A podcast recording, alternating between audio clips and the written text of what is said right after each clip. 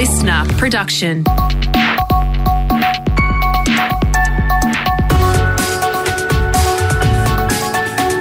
Australia Today's morning agenda with Natasha Belling. Good morning. Thanks for your company. Let's check what's making headlines this Wednesday, the 1st of June.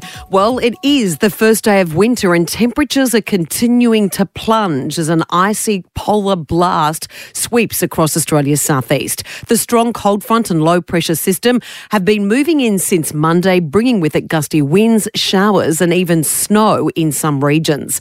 Today is set to be especially windy with severe weather warnings issued with damaging gusts for much of South Australia, New South Wales, and Northern Victoria. Sharon Fox from the SES says it's set to be a dangerous few days ahead. We are expecting, with the grounds being so saturated, that these winds continuing um, will cause more trees to come down. So, yeah, please take care.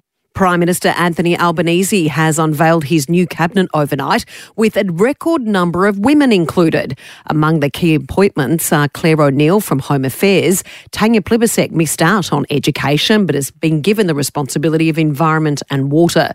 The Prime Minister says in terms of a 50-50 government, they're very close. I want to see us uh, move towards 50 50 representation across all of the spectrum. I also want to see a parliament and a government that reflects the diversity that is there of the Australian people themselves. Richard Marles heads defence, and Chris Bowen has been named as the Climate and Energy Minister. They'll all be officially sworn in today. Free flu vaccines are being rolled out across Victoria, New South Wales, and Western Australia today. Influenza cases have soared right across the country after lockdowns and social distancing ended. Fei Sim from the Pharmaceutical Society says it's important for people of all ages to get vaccinated. What we're seeing is that influenza cases can be potentially severe it can lead to short and long term complications, hospitalizations, and in some cases, even death. And altogether, eh, living in the current COVID world that we're living at the moment, imagine having influenza compounded on top of all of that. The flu vaccines are also free in Queensland and South Australia. New sexual consent laws are now in force in New South Wales. The reforms set clear boundaries for consensual sex, including acknowledging that a person can change their mind at any time. New South Wales Attorney General Mark Speakman says the new rules are a major step forward. The new laws reinforce basically a principle of common decency and respect that consent is a free choice involving mutual and ongoing communication, and they reinforce that you can't presume consent. We want to make sure that young people in particular are empowered to check consent every time they have sex. Overseas now, on the first funerals for the many victims killed in last week's mass school shooting in Texas have been held. 19 children and two teachers were killed when a gunman stormed Robb Elementary School in Uvalde and opened fire. Investigations are continuing into the bungled police response. Now let's check what's happening in your state with our reporters on the ground to New South Wales, where a ban on lightweight plastic bags is now in force, bringing the state in line with other jurisdictions. Our reporter Michaela Savage has the details from Sydney. Yep, that's right, Tash. It's estimated more than 2.7 billion plastic items end up in New South Wales waterways each year. 60% of that is made up of single use plastic cutlery and plastic bags. And in a bid to stop it all ending up in landfill or polluting our environment, the ban on lightweight plastic bags is being enforced from today. New South Wales is the last of Australia's states and territories to do that. Environment Minister James Griffin says businesses will be supported as they make the switch. If they're struggling to make the transition away from single use plastic bags, then we're here to help them and support them in doing that. Really, what we're focusing on is people that are really thumbing their nose at the new ban. They're the ones that will ultimately be receiving a fine. He says there's a lot of community support out there for the initiative, and most major retailers have already made the switch. It's the first phase in a multi step plan to tackle the state's plastic pollution. To Queensland now, when an earthquake has rocked the southeast of the state. Our reporter Amelia Oberhardt has more from Brisbane. Yes, thanks, Tash. Well, the magnitude 2.9 tremor happened around 1.30 yesterday afternoon and was felt mainly around the Moreton Bay region, which is just north of Brisbane.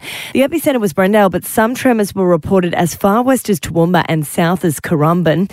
Experts say despite earthquakes not being that common in Queensland, there have been eight reported in the southeast in the past two decades. Good news, there was no reported damage though regardless, it would have been a big scare for some. Now, the latest in business and finance news with Scott Phillips from the Motley Fool. Scott, good morning. A concerning warning from one prominent economist and the banking regulator. Tash, good morning. Yeah, this is not a great news story, unfortunately. The financial markets are pricing interest rates to rise by up to, or so, to up to 3%. Remembering, of course, now it's just under half a percent. That's a very long way to go. And Chris Richardson from Deloitte Economics saying that would be hell for the housing market. Now, he's saying so in the context saying that therefore it shouldn't or won't happen because of the pain it might cause. We all hope that would be true. But the banking regulator, APRA, coming out yesterday and basically belling the cat on it. It won't say these three letters, it won't say GFC, but it's basically concerned about what happens when the fixed rate mortgages, about 40% of us are on fixed rate mortgages these days, when they go back to variable in two or three years and at significantly higher rates, they're very, very worried about an interest rate shock. Now, you'll remember back in the GFC, back in 2007 and 8, those so-called adjustable rate mortgages, the Americans were on lots of honeymoon rates that all of a sudden reset, hence the adjustable reset mortgages. They reset to higher levels, and that sent a whole lot of Americans out of housing. They simply couldn't afford the repayments. So I don't want to be the, the harbinger of doom here, neither does APRA, but they're being very, very, very clear. And I will say quickly, the key thing for your listeners right now to know is they need to be prepared for higher rates and to know whether they can afford those rates if they come and what they're going to do. So it's not a great story, but hopefully the warning will be heeded by plenty of Australians. Yeah, very important warning, Scott. Now, lower unemployment, that's great news at the moment. But of course, so many businesses are struggling with this massive skills shortage problem. Yeah, this is the this is the flip side of unemployment. I think we all think that lower unemployment is good. We want more fellow Australians in work. We want to make sure the economy is firing all cylinders. We like those things. The problem is once you get down to under four percent unemployment that we're at right now, you have a really significant skills mismatch. There are people out of work with certain skills. There are businesses who need different skills. When there's more people unemployed, there's a better chance you can match those up. Now, again, I'm not saying we should have higher unemployment. We want higher unemployment, but the banks in particular and other industries as well saying, look, we can't get enough people with those skills because immigration hasn't resumed anything like the levels it was pre-pandemic. We simply don't have the right staff in Australia to do the jobs that need doing. That causes pain for the banks. It also causes pain for the economy because it limits how quickly we can grow. The plus, the plus might be we might all get a bit more of a pay rise because we are in demand, which is always nice. Uh, it's a really difficult balance for the regulators, the, the econocrats, and the government to manage. And Scott, we know about Crown's recent issues, and now an inquiry has heard that Star Entertainment is unsuitable to hold a casino licence. That's right. Counsel assisting the inquiry in New South Wales, basically, after all the evidence that we've heard, I don't think many of us would disagree, quite frankly, but uh, the counsel assisting the inquiry won't make those sort of claims or, or, or suggestions, uh, recommendations lightly. Basically, the combination of poor management, poor processes, uh, allegedly deliberate um, mishandling, misstating of some of the information, some of the financial flows. Uh, I don't think many of us would disagree, as I said, but uh, the regulator, uh, the inquiry, is now going to have to make a decision on whether or not Star is suitable to hold a license. And if it's not, what time, if any, it will have to fix itself up before it's either shut down or the license removed from it. I don't think it's going to be that dire up front, but that's certainly the very, very, very stark warning in the inquiry. Scott, thank you. Thanks, Tash.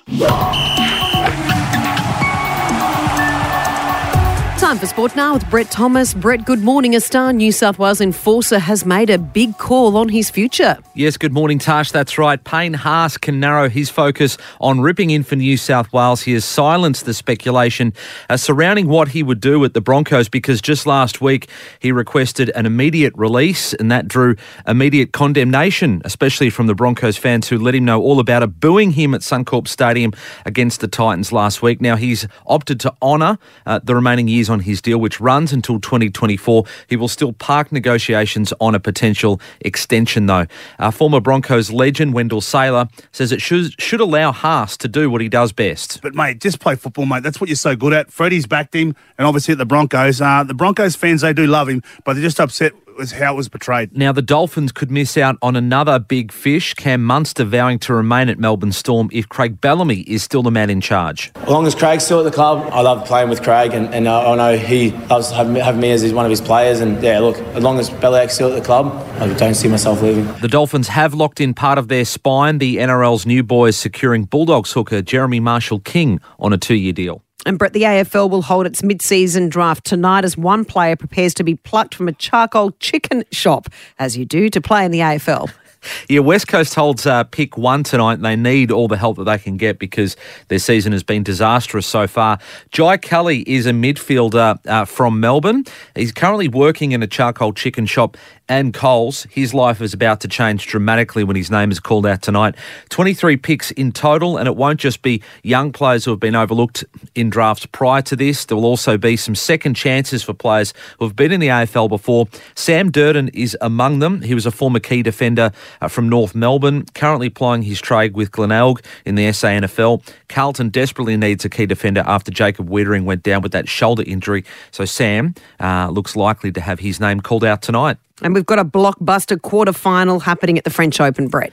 Yeah, we certainly do. Shame this isn't uh, the final, um, given it's Rafael Nadal and Novak Djokovic, who have had some epic battles uh, at the French Open over the years. Rafa, of course, going for his 14th French Open title, 22nd overall, and Novak trying to close the gap now, one behind, of course, after being banned from partaking in the Aussie Open. We're in the first set, and uh, Rafa is up at the moment, leading 5 2. Brett, thank you. Thank you, Tash. And Prince Harry and Meghan Markle's daughter Lilibet could finally meet the Queen this weekend. The little one, named after her great grandmother's childhood nickname, is travelling to the UK with her parents and brother Archie for Her Majesty's Platinum Jubilee. It will also be the first time the Duke and Duchess of Sussex will reunite with most of the royal family since they left to live in the US more than two years ago. And that's all you need to know to start your day with Australia Today's Morning Agenda in your podcast feed from 6:30 a.m. every weekday morning. You can also catch the latest episode in a whole new world of audio by downloading the LiSTNR app for free. I'm Natasha Belling. Thanks so much for your company. Have a great day, and we'll see you tomorrow.